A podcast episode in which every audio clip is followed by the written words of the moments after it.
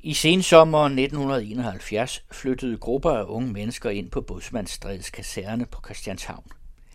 Kasernen var rømmet, bortset fra nogle få vagter, og det 34 hektar store område med ca. 150 bygninger fra det 17., 18. og 19. århundrede blev hurtigt befolket og kort derefter udråbt som fristaden Christiania.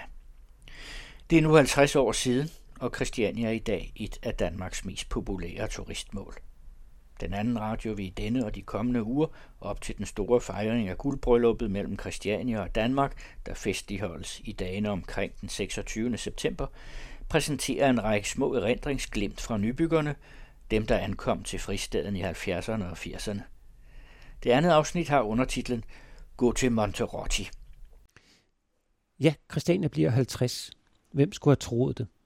Hvem skulle have troet, at en flok mere eller mindre uorganiserede besættere ville vinde befolkningens gunst og få lov, i hvert fald lidt lov, til at holde 34 hektar af hovedstadens mest eftertragtede og attraktive område uden for kapitalens himmelflugt. Eller helvedesrigt, alt efter temperament. Men sådan er det gået, og i 2011 indgik kristianitterne og staten en aftale, der blandt andet betød, at ejerskabet til en tredjedel af arealet blev overført til en fond.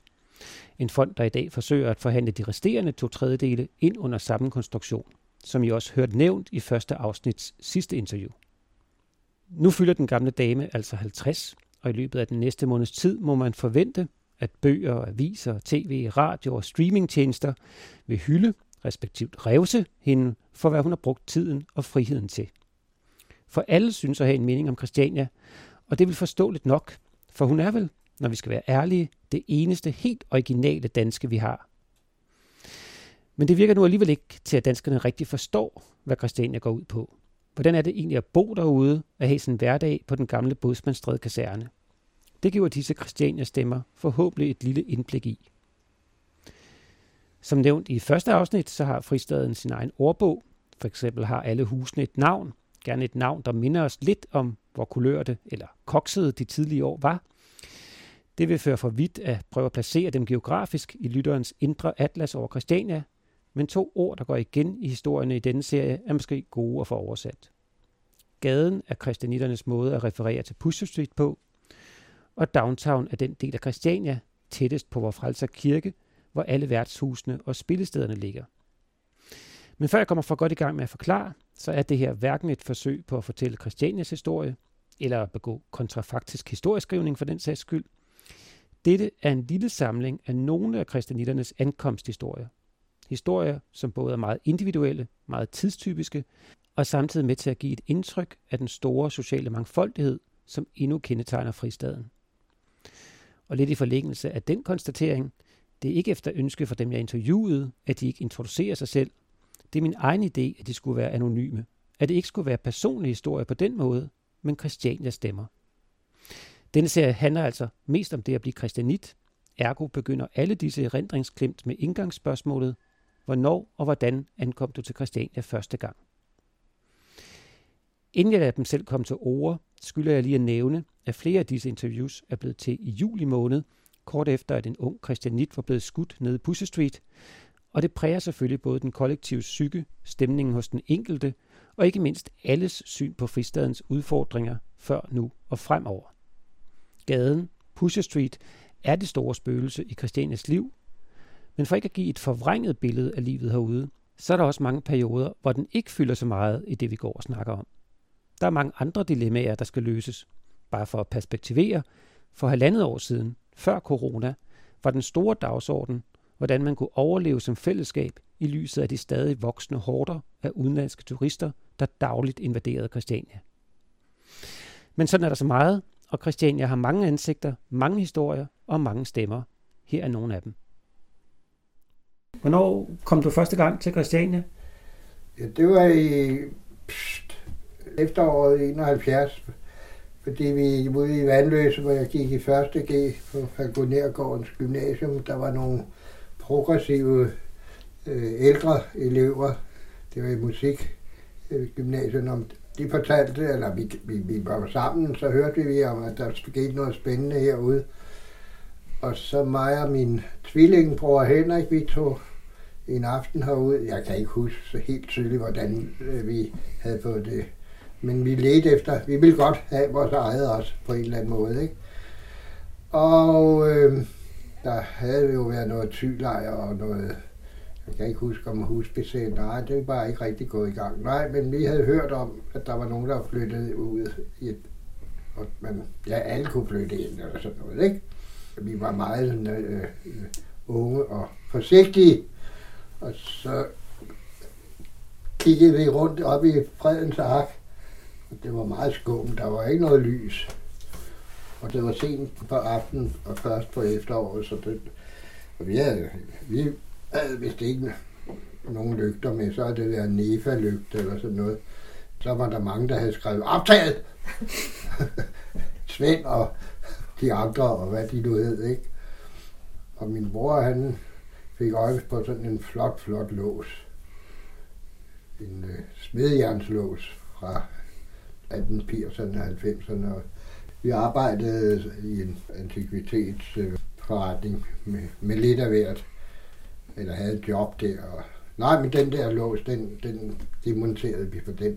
Så kunne man lige så godt tage med hjem. Han har den vist ikke endnu, men det var, hvad vi fik ud af det. Jeres allers første besøg på Christiania, der fik I en lås med hjem. ja. og så og fik lidt syg for savn, hvad det var for nogle, øh, ikke typer, fordi det var unge mennesker og alt muligt, men der var ikke så mange. Og det hele var meget rodet, og vi havde, egentlig, vi havde det egentlig meget godt. Der, der var langt væk fra Vandløse til Christiania. Det var, øh, ja, det var ukendt. Det var det også for alle andre. Altså hvis jeg husker ret, jeg, jeg har jo været 18, så jeg, jamen, jeg var ikke, jeg, jeg følte mig ikke så gammel som 18, altid.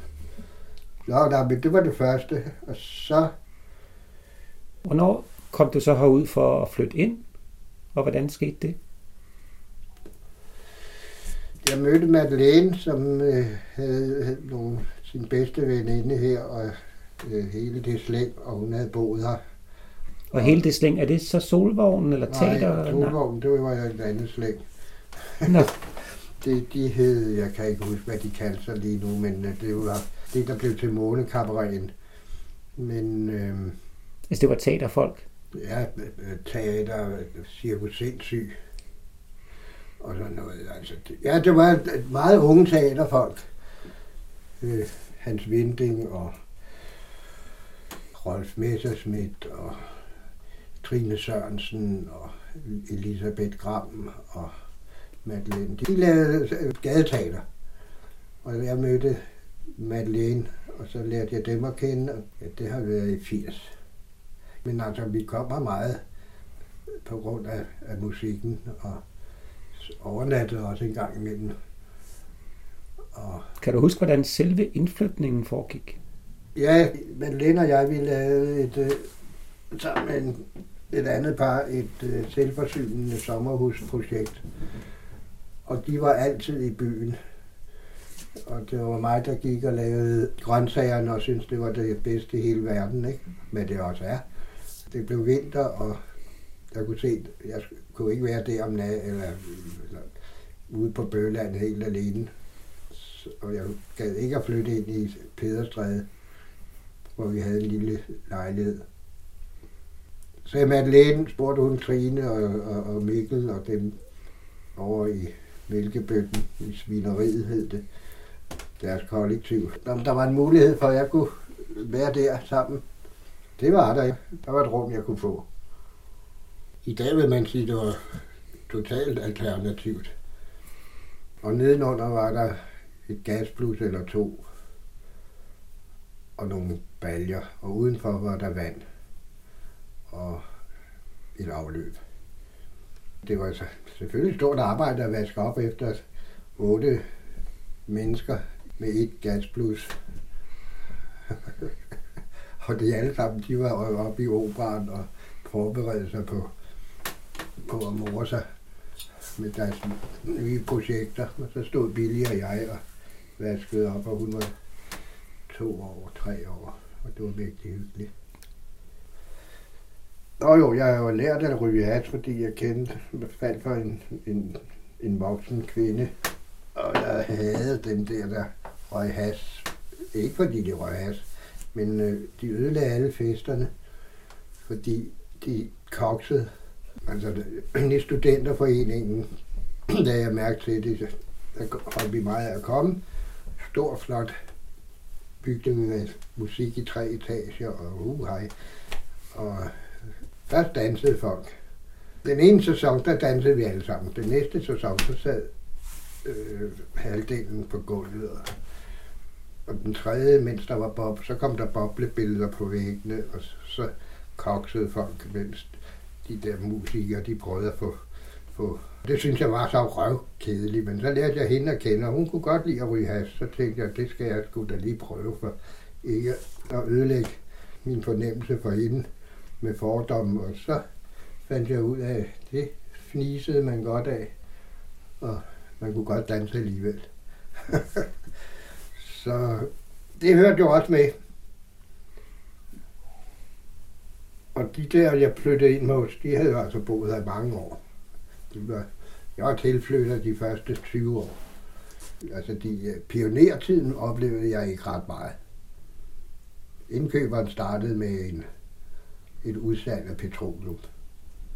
Der var nogen, der havde en eller andet øh, øh, øh, folkevogns ubrød, hvor de så kørte ud på benzinøen og hentede dunke og solgte det, og så, blev, så kunne de jo lige så godt købe noget fra Grøntorvet, når de kom forbi det, eller sådan noget lignende, ikke? Mm. Vi var alle sammen unge.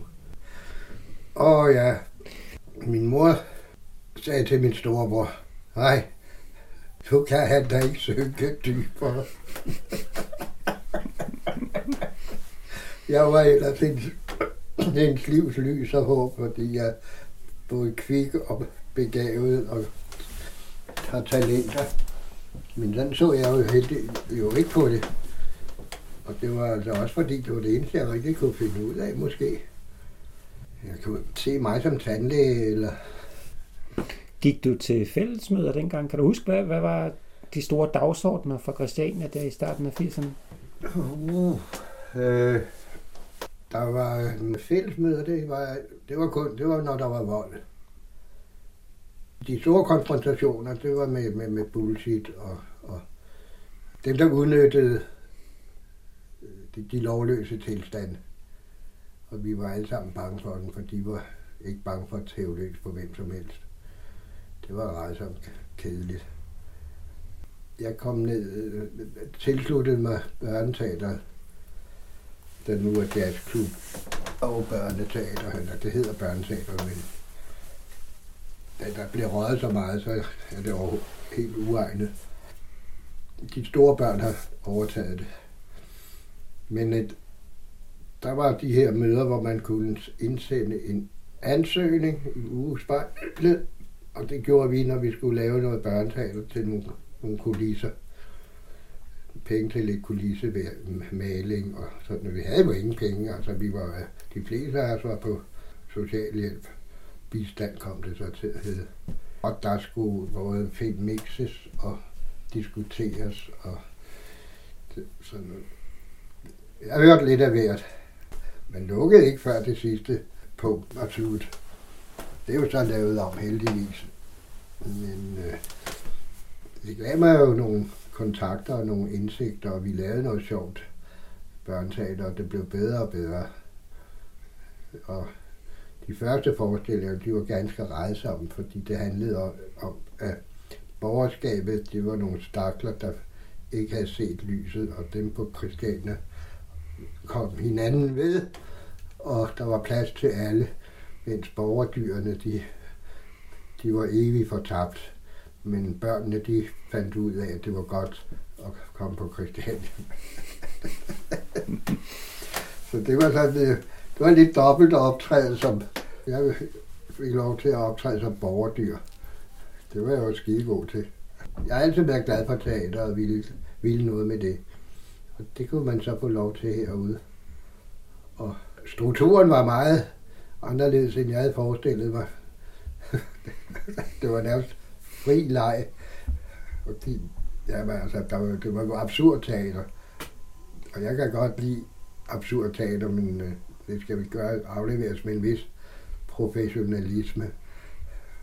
Og folk var jo skæve, eller sådan noget lignende, ikke? Så det, det var, det var sjovt at se på, eller være med til, og hvordan det var at se på, det tænkte jeg, det er ikke altid. Det tog også et helvede lang tid. Altså de der kabarerer, de fyrede af op i, altså der var månekabaretterne, de var rigtig gode på månefiskerne. Månefiskerne havde en vis stil, indtil de kammede over i kokainforbrug. Og der var en masse bøvl med det. Så kom der en ny gruppe. Der var jo sumper og aktivister. Og så var, var der bullshit. Har du et fødselsdagsønske? Ja, altså at de unge mennesker ikke forsvinder i den rigdom, som vores samfund akkumulerer med. Altså, der er mange ting, der bliver taget for givet. Jeg kunne godt drømme, men det, det gælder jo ikke herude kun, men altså, at den materielle borgerlighed. Jeg har, jeg har sådan en, jeg siger, at ej, det, vi kan, ej, men, altså, jeg, jeg, jeg, må, må, jeg, jeg vil gerne bede om ikke at betale husleje, fordi, og, og, og, og få noget støtte, fordi vi skal have varme i gulvet, og, og, og, og vi skal også have et, et badeværelse til hver især. Det er sådan en indstilling. Nej, har du ikke varme i gulvet? Det skal vi da også have. Det er sådan... Øh, jeg ser nogen, der... Øh, altså, de vil ikke bo som de gamle overhovedet. Og de gamle, de måtte egentlig godt flytte, fordi de fylder, og jeg kunne lave det her til et meget lækre sted. Og så kommer man og ser, hvordan det ser ud. Så ligner det noget fra Ilva. Er det, du siger i virkeligheden bare, at, der, at luksusborgerdyrene, de bor også på Christiania nu?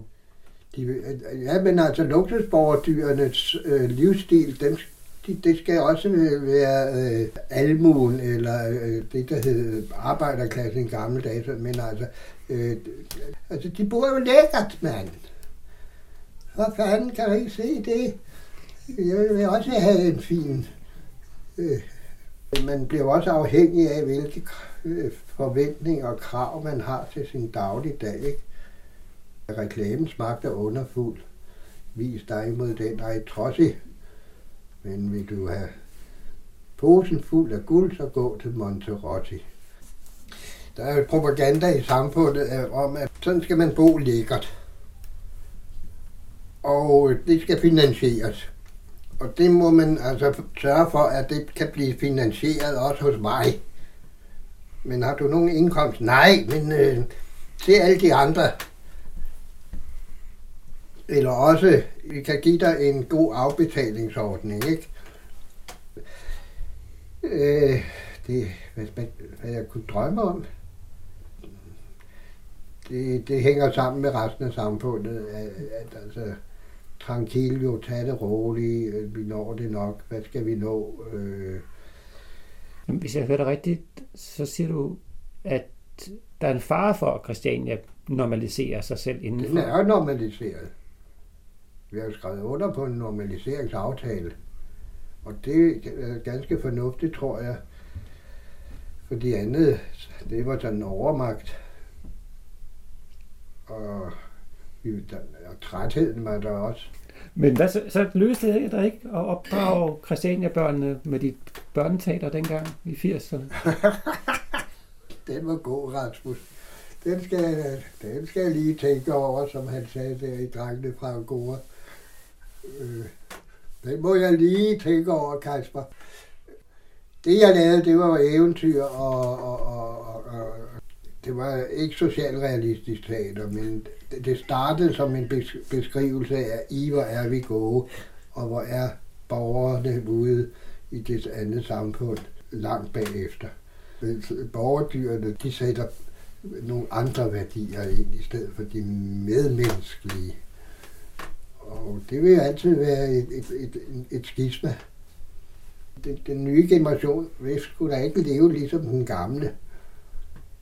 Og idealerne, hvor de er henne, altså, der var ny musik dengang. Det er der også, men du kan få næsten, hvad du vil have ved at trykke på nogle knapper, eller abonnere på nogle mediestationer, og noget der computeren. Altså, jeg, jeg er ikke maskinstormer. Jeg synes bare, at det, det som min far sagde, lige det er fint nok med mig, bare jeg kan blive fri. Og øh, det kan jeg da heldigvis stadigvæk, men jeg synes også, at jeg skal argumentere og slås lidt for det, som hopperlong. Salig hopperlong op. Vi skal alle sammen være og hvad var han sagde? Fryser du? Så tag noget syltetøj på. Det var en stemme, der hentede en smedjernslås på Christiania i efteråret 71, og senere kom til at præge teatermiljøet herude i 80'erne. Her kommer en stemme, der første gang kom på besøg langvejs fra. Uh, jeg tror, det har været i 77, 76, 77. Jeg øh, tog med nogle veninder på stop fra Jylland. Og så var vi på Christiania en weekend eller flere dage. Det var mega sjovt. Kan du huske, hvor gammel du var? Jeg været 15-16 år eller sådan noget. Vi tog på stop. Ja, det var sjovt. Altså, du blaffede fra Jylland, da du Ja, var ja. 15-16 år sammen med dine veninder. Ja, ja, og, der var ældre end mig, ja. Og vidste du, kendte du Christianias eksistens? Ja, det gjorde jeg. Men jeg ved ikke lige hvorfra. Jeg tror, jeg har været forbi en gang, lige da det startede. Ja, men der turde jeg ikke gå ind, fordi det var, jeg kom med nogen, jeg tror, jeg kom med min tante eller sådan noget. Vi turde ikke gå ind. Men Det var lidt sjovt. Var målet for blaffeturen at komme Ja, til det var herovre, ja, ja. Og så var vi hygget ved at se over og sove forskellige steder, fandt nogen at sove ved. Det lyder lidt vildt. det var faktisk ret sjovt. Åh oh, nej. Så vi sov bare, jeg kan huske, jeg sov over i barakkerne et sted ude på dysen. Og det er meget sjovt, men det, det var jo stort, og jeg så jo ikke rigtig noget, altså. På den måde, vi hyggede os bare. Så kom jeg herover nogle år efter med, øh, jeg kan ikke rigtig huske årstallet, men så kom jeg, eller et år efter eller sådan noget, jeg var på Roskilde og kom ind og skulle købe tjal. Og så mødte jeg Tore, og vi kærestede lidt, og så flyttede jeg over til ham, da jeg blev 18 vi, på Christianshavn, og så kom jeg her meget. Det var, det var et fedt sted. Og det var et rigtig hyggeligt sted. Mm. God atmosfære og sådan noget. Det synes jeg dengang sidst. Jeg flyttede herover der i 79 eller sådan noget, tror jeg. Og boede på Christianshavn og kom så ind tit. Og det var en mega hyggelig stemning. Ja, det var det. Hvornår flyttede du så ind? Jamen, så gik Tore og mig fra hinanden, og jeg fandt min, min søde mand og fik min, mit første barn i 83. Og så var vi boligløse, og så flyttede vi sådan lidt rundt i plastikposer. Og så fandt vi så et sted i 86. Så hvor vi flyttede ind og boede i Zürich. Så du flyttede ind i 1986 Ja. med en mand og et barn. Yes. Og hvordan foregik det? Kan du huske det? Jamen, det var bare øh, et hus, vi kendte. Naboerne var enige om, at vi flyttede ind. Det var ikke området, det var huset. Huset og naboerne. Der havde mistet min første søn og var gravid med min anden søn. Det er i 86. Han Mm. kom til verden i 86. Og vi flyttede ind, tror jeg, om foråret. Han kom om efteråret. Hvad, hvad, hvad var det for en tilstand, huset var i? Var der Jamen- vand og el og varme? Ja, jamen, og to- toilettet var nede i den anden ende, og vi havde vand og el og, og koks. Det var pissekoldt om vinteren, men sådan var det. Det var okay.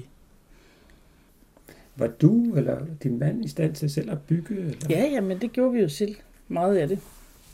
Jeg byggede meget. Og havde I arbejde samtidig ude i byen? Eller Øh, I nej, råd ikke dengang havde jeg ikke. Der, havde, der var jeg sådan mere herinde, alle mulige steder. Vaskeriet, posthuset, grøntsagen, øh, månefiskeren. Der var flere forskellige steder herinde og arbejdede. Mens ungerne gik i vuggestue og børnehave. Det var først senere, jeg kom med og fik arbejde i byen, ja.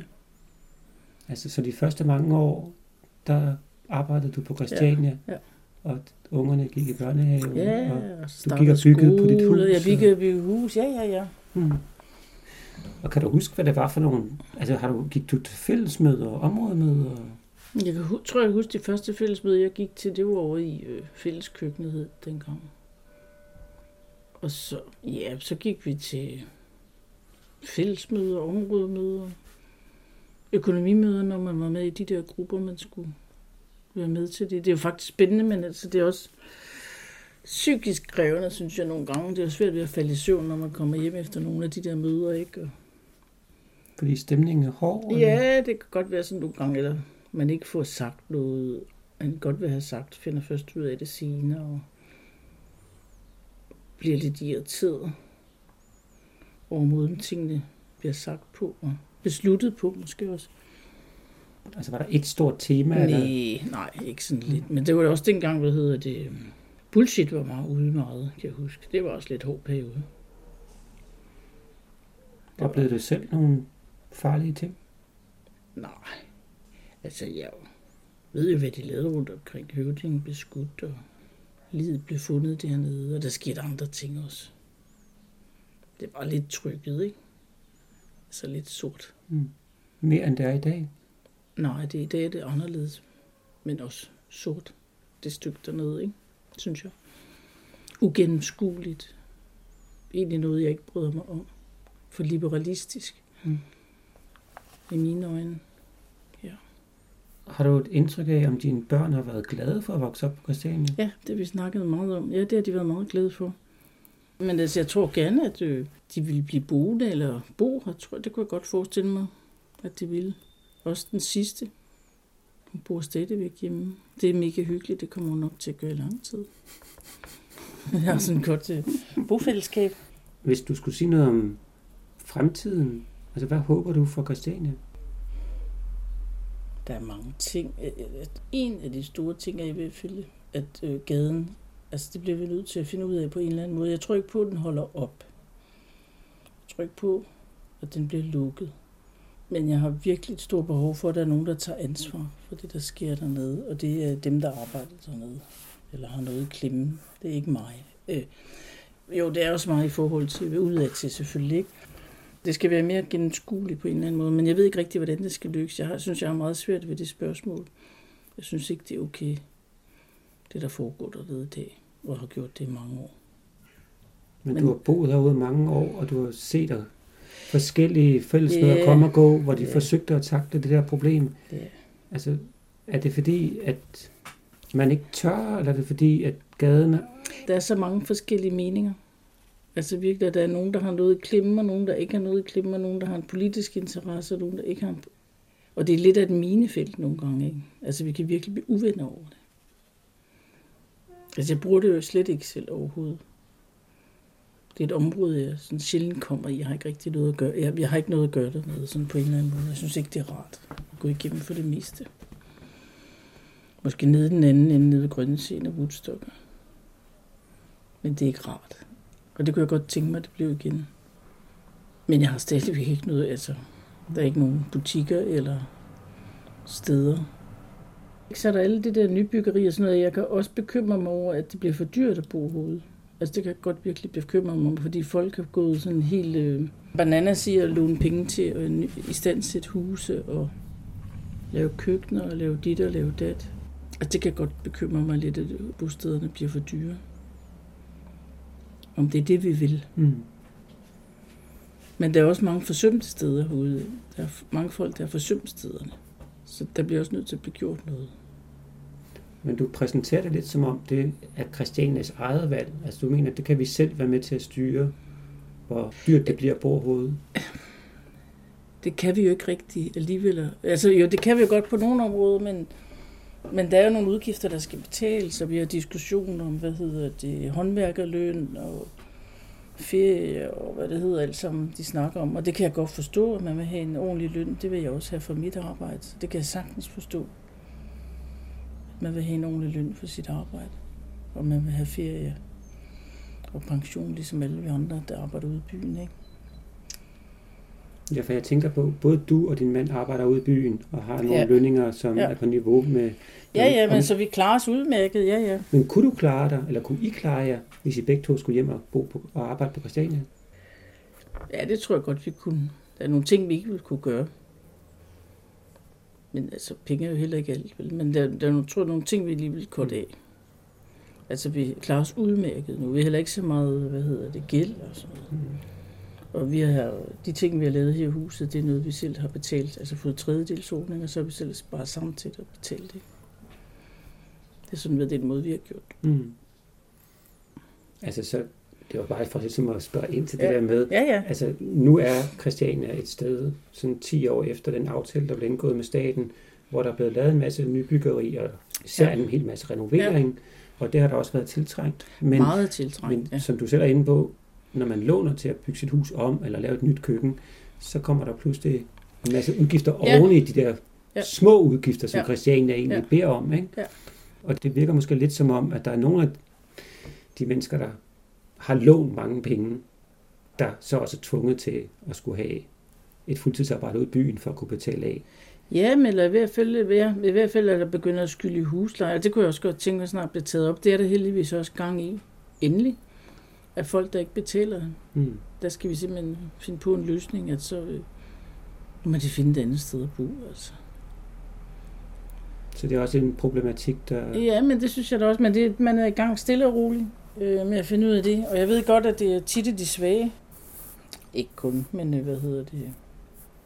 Jeg kan ikke lade være med at sige, altså måske lidt, lidt, lidt plat, men altså, hvis man kigger i de gamle aviser og ser, hvad christianitterne diskuterede i 70'erne og 80'erne og 90'erne, så var det som regel de to ting, som du lige har nævnt. Pusher Street og at folk ikke betalte deres ja, husleje. Ja, kommer så. Det, det der ikke betalt husleje, det går jeg så ikke så meget op i, men, øhm, men vi er på vej, og det synes jeg er ret fedt. Men det, som du også siger, og som måske dem, der lytter til den her udsendelse, ikke rigtig ved om Christiania, det er jo, at der er ikke rigtig nogen sanktioner. Altså hvis ikke man betaler, det er der ikke. så Nej. kan der være meget lang snor. Meget lang snor. Det kan der. Så der er konstant en kæmpe brugslejegæld. Det er så mig, der betaler, og det er dig, der betaler, ja. og det er også andre, der betaler det, og så er vi begrænset af ikke at, at kunne nogle ting. Ikke? Mm. Det synes jeg er lidt kedeligt, og ikke at være en del af fællesskab på den måde også. Og økonomi, ikke? Når det, er, det er jo ikke særlig stor brugsleje, eller husleje, kald det hvad du vil. Vi betaler hver måned for at bo sådan et fantastisk sted herinde. Mm-hmm. Det er noget, jeg aldrig ville kunne betale ud i byen. Det er det jo helt vanvittigt. Så boligmarkedet. Ja. Og det er et fantastisk sted at bo, og nogle gange er man involveret i mange ting, andre gange ikke. Mm. Altså, og der er ikke nogen, der stiller krav til en overhovedet. På godt og ondt? På godt og ondt, nemlig. Hvad er så det bedste ved at bo på Christiania? Jamen, jeg tror altid, jeg har været vant til at have naboer og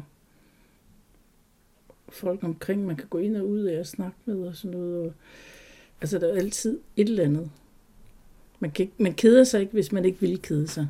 Hvis man er ensom og har lyst til noget, så kan man straks gå ud og finde en at snakke med. Og jeg kan godt lide det der fællesskab, som man ikke er forpligtet til at deltage i, men man godt kan deltage i. Og så har man, jamen, de har lige fået hund, så går man tur om morgenen. Men det tror jeg, alle hundemennesker oplevelser. Og møder alle mulige sjove mennesker med hunde og snakker. Og mm. opdager alle de der små hyggelige steder igen, man har været for mange år siden. Ikke? Det er fedt. Men jeg kan godt lide de der fællesskaber. I forskellige og møde mennesker. Mm. Det var en stemme, der kom til Christiania i små etapper. Ved først at hænge ud, så blive venner med nogle nitter, og så en dag blive spurgt, om ikke det var en god idé at flytte ind. Sådan er mange af os ankommet. Her er en stemme, der kom lidt mere baglæns ind af fordøren. Hun begynder med at svare på, hvornår hun blev kristinit.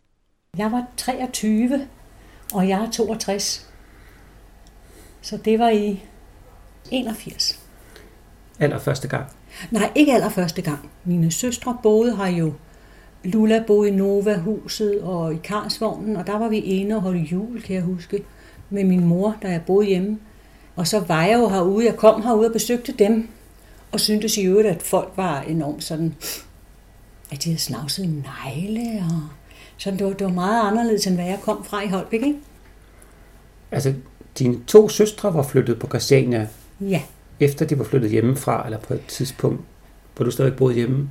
Ja, min søster viste mig en annonce fra en avis, hun havde klippet ud, Lula, hun var den første, der flyttede ud. Hvor der stod noget med, at man havde besat en kaserne. Jeg kan ikke huske, hvad, hvad annoncen sagde. Men at de søgte folk, der gerne ville genopbygge et samfund sammen med dem. Og det var et mærkeligt sted at komme til, fordi for det første var der en masse rod. Og øh, som Peter Plet sagde til min mor, når hun brokkede sig over, der var så meget rod nede i hans gård, så sagde han, det er ikke rod, det er ting. Så der, var, der er jo mange ting herude, så det var ikke som, som vores have var i Holbæk på Anemonevej. Øhm, ja, og vores gader i Holbæk var der også pænere og renere, og det støvede, og der var skrald. Og, nej, jeg ved faktisk ikke, om der var så meget skrald, men jeg syntes, her var meget rodet. Og så syntes jeg, at folk var sådan lidt uhøflige, og det tror jeg var lidt, både, jeg tror både, det er lidt noget dansker noget.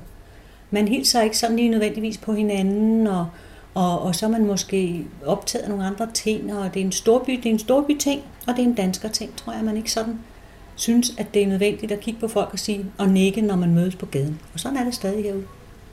Jeg synes, jeg er virkelig irriterende. Jeg synes, det er så frækt.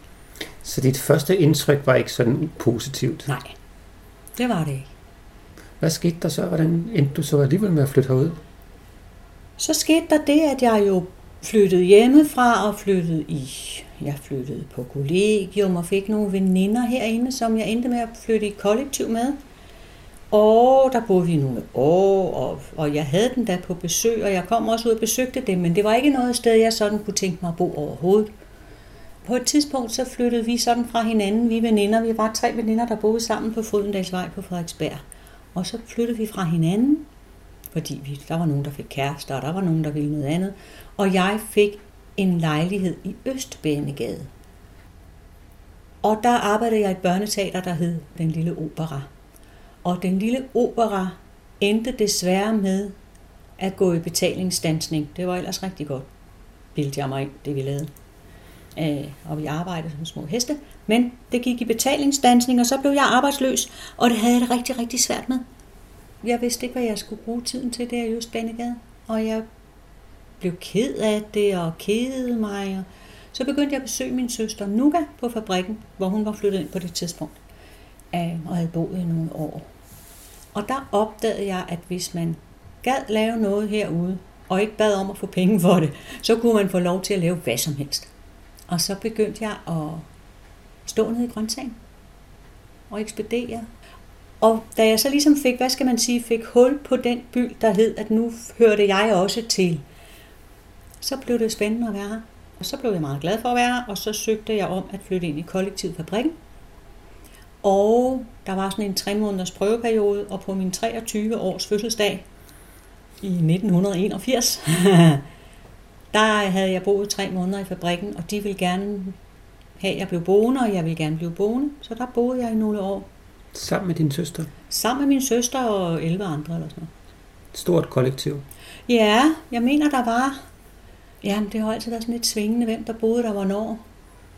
Vil du have, jeg skal tælle? Nej, nej, det var bare for... altså, øh, i dag er der ikke så mange kollektiver tilbage på Christiania. Nej, nej. Øh, fabrikken er måske Et det de længst levende. Øh, Det er lidt Ja. ældre end Ararat, så vidt jeg husker. Ja, det er rigtigt, det kom vist først. Så kan man kalde autogene for et kollektiv, blok- hvis man blokaden, Ja, er sådan og lidt Blå. Hus var jo et kollektiv engang, det er det vel ikke mere. Mm-mm. Øh, ja, det er det nok. Det er det nok. Et stort hus at have et kollektiv i. Stort fællesrum, hvor vi jo har holdt jul i mange, mange, mange år, også efter at vi selv holdt op med at bo der. Oplevede du det lidt som sådan et kraftcenter på Christiania? Eller? Fabrikken? Ja. Nej. Men jeg oplevede, at andre gjorde det. Øh, og jeg kan huske, at der engang kom politi på besøg og fik brudt døren ned. Peter Plet var rasende. Han sagde, at de kunne bare banke på. og så sagde han, det havde de gjort. Så sagde han, det er løgn. Og det var det nok også. For det var sådan en jerndør, man hørte det gennem hele huset, og der blev banket på, for den dør var stort set aldrig låst. Men i hvert fald så kom de ind og, og var over hele huset, og det tror jeg handlede om, at de havde hørt, ligesom, hvad skal man sige, øh, øh, lyden i vandrørene, hvad hedder sådan noget, at, at fabrikken var et kraftcentrum, men vi var jo bare os. Ikke? Og så var der selvfølgelig Peter Plet, som turde sige nogle ting på fællesmøderne, og Paul også, og Lone Blid. Og lige pludselig kunne man se, at de der sådan helt uskyldige ting, der havde ligget rundt omkring, det fik en meget stor betydning. Der lå sådan nogle walkie-talkier, som var blevet fundet et eller andet sted. Peter Plet var jo samler, ikke? Jeg vil ikke sige, at han var hårdere eller er, men han samler. Øh, så der var jo alt muligt, alt hvad der måske kunne bruges. Og det kunne da være smart med walkie-talkie i sådan et stort hus, vi fik dem aldrig brugt. Men det var sådan, man kunne forstå, at de nærmest regnede med, at det var sådan starten på en revolution i Danmark med de der walkie-talkies. der lå også et eller andet, et eller andet, nogle, nogle, nogle, bare et eller andet, som ikke er rigtig våben, men sådan et eller andet, som kunne bruges til nogle våben, som jo, vi jo havde fundet herude. Fordi det er jo et gammelt militærområde, vi havde fundet det, da der skulle laves denne her viadukt eller en, en åbning, en gang, en lang gang gennem volden, som går fra hvor rosinhuset er nu og ned til Søløst. Og da vi lavede Søløst, Som er fritidshjemmet. som er fritidshjemmet, jeg tror, det var der omkring, at man så også gravede den der, hvad, hvad kalder man sådan en? Det er sådan en bunker, der var enormt lang. En tunnel, ja. Øh, hvor man ikke sådan gik igennem, fordi der altid lugtede af tis, ikke? Og derinde, der havde så ligget nogen et eller andet. Jeg kan ikke engang huske, hvad det var. Altså. Og det var jo også lige før, vi blev arresteret og beskyldt for at ville springe Danmark i luften. Jeg tror ikke engang, det virkede mere. Men det var bare sådan noget, Peter havde jo taget det, fordi han var bange for, at børnene skulle få fat på det. Det var et eller andet fyr, det var ikke fyrværkeri, øh, jeg, jeg ved ikke, hvad det var, men et eller andet, der kunne være farligt. Måske, hvis de stadig virkede. De har jo ligget der siden militæret. Forlod området i, jeg ved ikke hvornår, ikke? Har du, har du flyttet ud af Christiania, siden du kommer ind? Ja, det har jeg faktisk. Jeg fik et arbejde i Holbæk på Teatret Fairplay, som jeg var meget glad for at arbejde i, og flyttede dertil. Og tænkte, at så kom Eugene nok også, og ville gerne bo. Eugene var ham, jeg var kæreste med på det tidspunkt. Og som jeg jo har været sammen med i hvad, 30 år. Min elskede mand. Men han ville ikke bo andre steder end i København. Og han havde en meget sådan øh, lidt skrab holdning til danskere. Han sagde, at danskerne de er søde og rare på overfladen, men du kommer ikke tæt på dem. Øh, med mindre du på en eller anden måde øh, enten kender dem igennem overvis, eller... Altså han, han er jo ir, ikke? Eller var. Men skal jeg forstå det sådan, at Eugene opfattede Christiania som et sted uden for Danmark? Han opfattede Christiania som et helt specielt sted. Som et sted, hvor der var en større åbenhed og en større diversitet. Har jeg jo også rigtig mange forskellige nationaliteter, ikke? Selvom danskerne selvfølgelig er i overtal, så er der jo rigtig mange fra, hvad det ved jeg ikke, nabo er fra Cuba. Alle mulige forskellige nationaliteter, som kommer igennem, og nogle af dem bliver så hængende, og det var så også det, han gjorde. Og jeg jo i virkeligheden også, kan man sige, ikke? Grunden til, at jeg spurgte med, om du var flyttet fra fra, det, det var, fordi jeg tænkte, kunne der have været en tid, hvor det var for barskt at bo her, eller farligt, eller hvor du bare tænkte, det gider jeg ikke at stå til ansvar for som christianit. Jeg skrider, tager mit gode tøj og går. Nej, de overvejelser har jeg haft rigtig meget, men grunden til, at jeg flyttede til Holbæk, det var dels, at jeg jo fik et arbejde der, og det tager en time at komme til Holbæk trods alt, herfra, ikke med toget, og det er dyrt. Og så har jeg jo også igennem alle årene, og sådan har jeg det sådan set stadigvæk, bortset fra, nu er jeg blevet så gammel, nu er jeg lige glad. Men igennem alle årene har jeg tænkt, at jeg har jo altid haft arbejde uden for Christiania, bortset fra den periode, hvor jeg var i Grøntsvang og ikke havde noget arbejde. Ikke? Jeg har jo altid ønsket mig en hvid løn. Jeg har aldrig brudt mig om at skulle klare mig på en, en socialhjælp, plus hvad jeg kunne tjene sort. Det prøvede jeg mig ikke om. Jeg ville i det hele taget ikke på socialhjælp. det var også sådan lidt en stolthedsting, ikke? at jeg ville tjene mine egne penge. Og det gør man jo bedst, når man har et arbejde uden for Christiania, fordi du kan ikke... Du kan godt, jo, hvis du står i gaden og sælger hash eller laver noget, der ellers er ulovligt, så kan du godt tjene mange penge, men ellers som, som sådan ganske almindelig lønslave På, på sort arbejde, der tjener du ikke særlig meget. Så jeg ville heller ikke skulle klare mig for det. Så jeg har altid arbejdet ude i byen. Og et eller andet sted, så har Christiania jo i mange år været baseret på rigtig meget, eller baseret på 100% frivillig arbejdskraft. Og jeg er ikke en person, og var heller ikke dengang, der kunne klare 8 timers arbejde, og efterhånden 1, 2 og 3 børn, og så arbejde ude på Christiania. Jeg kunne slet ikke, jeg kunne ikke håndtere det.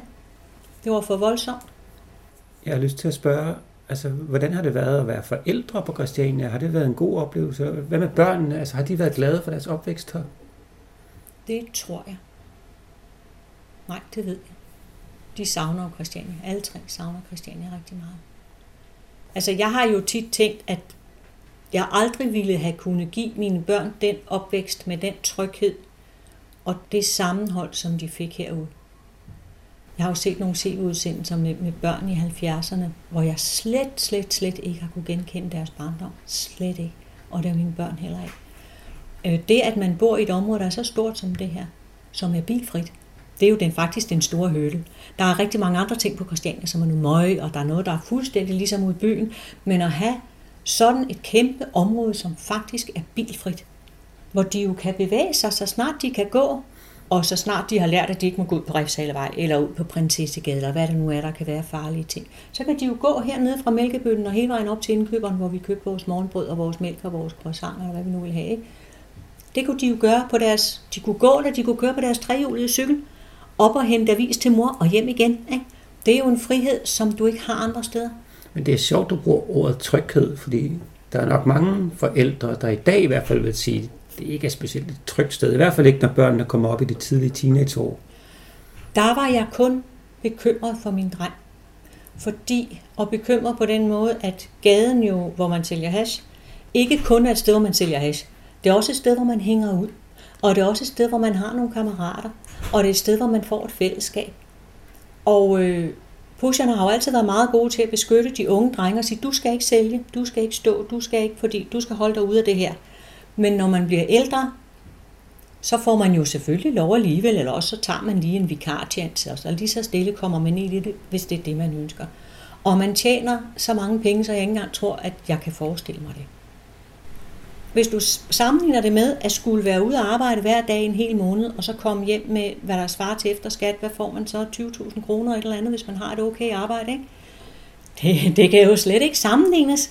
Og jeg kan jo se det på mange af de drenge, der står dernede nu, som jo nu er voksne mænd, som har fået sig en uddannelse. Som måske har fået sig en god uddannelse, en tømmeruddannelse, en håndværkeruddannelse, en eller anden art, hvor man altid, der er jo altid brug for folk, og man, hvor man faktisk også kan tjene rimelig gode penge. Det der med, at det altså kræver, at du står op klokken 6 og går på arbejde klokken 7 og kommer hjem klokken 4 mandag, tirsdag, onsdag, torsdag og fredag. Det er noget helt andet end at kunne. Jeg ved ikke, hvornår, hvad man kan nøjes med i gaden, men det er jo en helt anden løn, man får. Det kan slet ikke sammenlignes. Så det, jeg tror, det skaber et afhængighedsforhold. Både pengene, men så også, tror jeg, kammeratskab.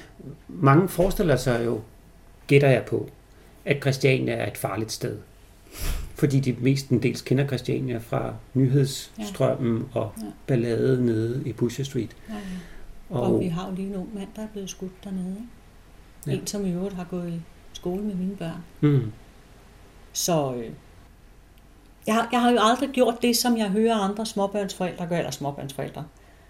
Børn i, til, øh, forældre til børn i den skolesøgende alder, når børnene skal begynde at cykle selv. Du kender det godt, ikke? Og man som forældre har lyst til at cykle bagefter og gemme sig bag buskene, så man er sikker på, at det går godt, ikke? Og der hører jeg dem jo sige, øh, du må ikke snakke med fremmede. Hvis der er nogen, der prøver at stoppe dig på vejen, skal du ikke stoppe, du skal bare cykle videre. Og hvor jeg tænker, hvad er det for et ansvar at ligge på sådan en lille bar? Hvis, hvis, hvis du ikke kan snakke med andre mennesker, hvor skal du så få hjælp hen?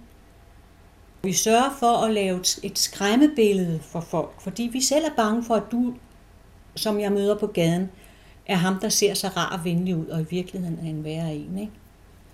Øh, og vi er ikke sammen med dem. Så derfor så, så sørger vi for, at de ikke kontakter nogen.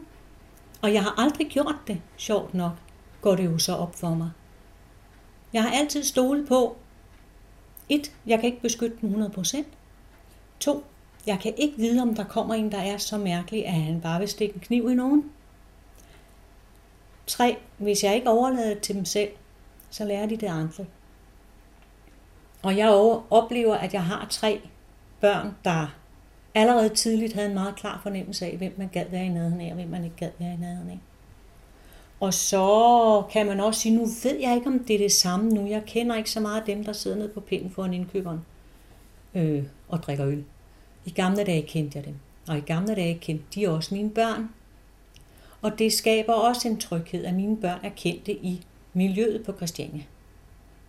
Og jeg, jeg vil tro, det er det samme nu. Jeg kender bare ikke børnene, for jeg er ikke så god til. Jeg kender dem, som mine egne børn har været børn med. Ikke? Hmm. Hvad håber du for Christiania?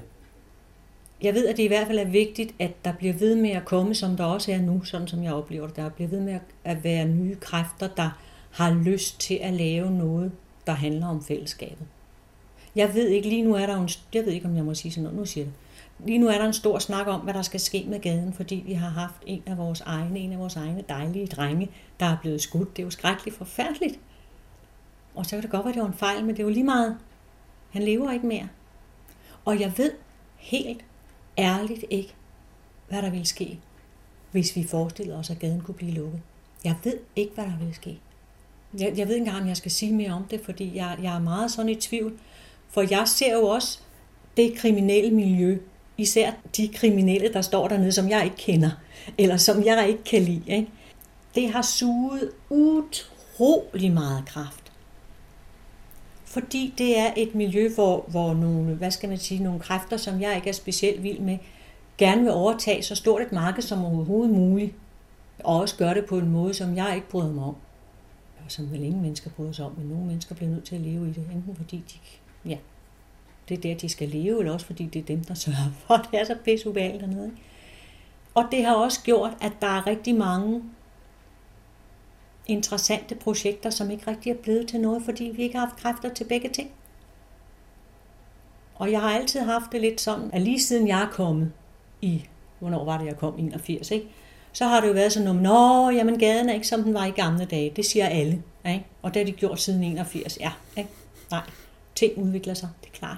Jeg har altid oplevet gaden som gående, hvad skal man sige, og vores relation til gaden, øh, det er jo sådan op og ned. Ikke?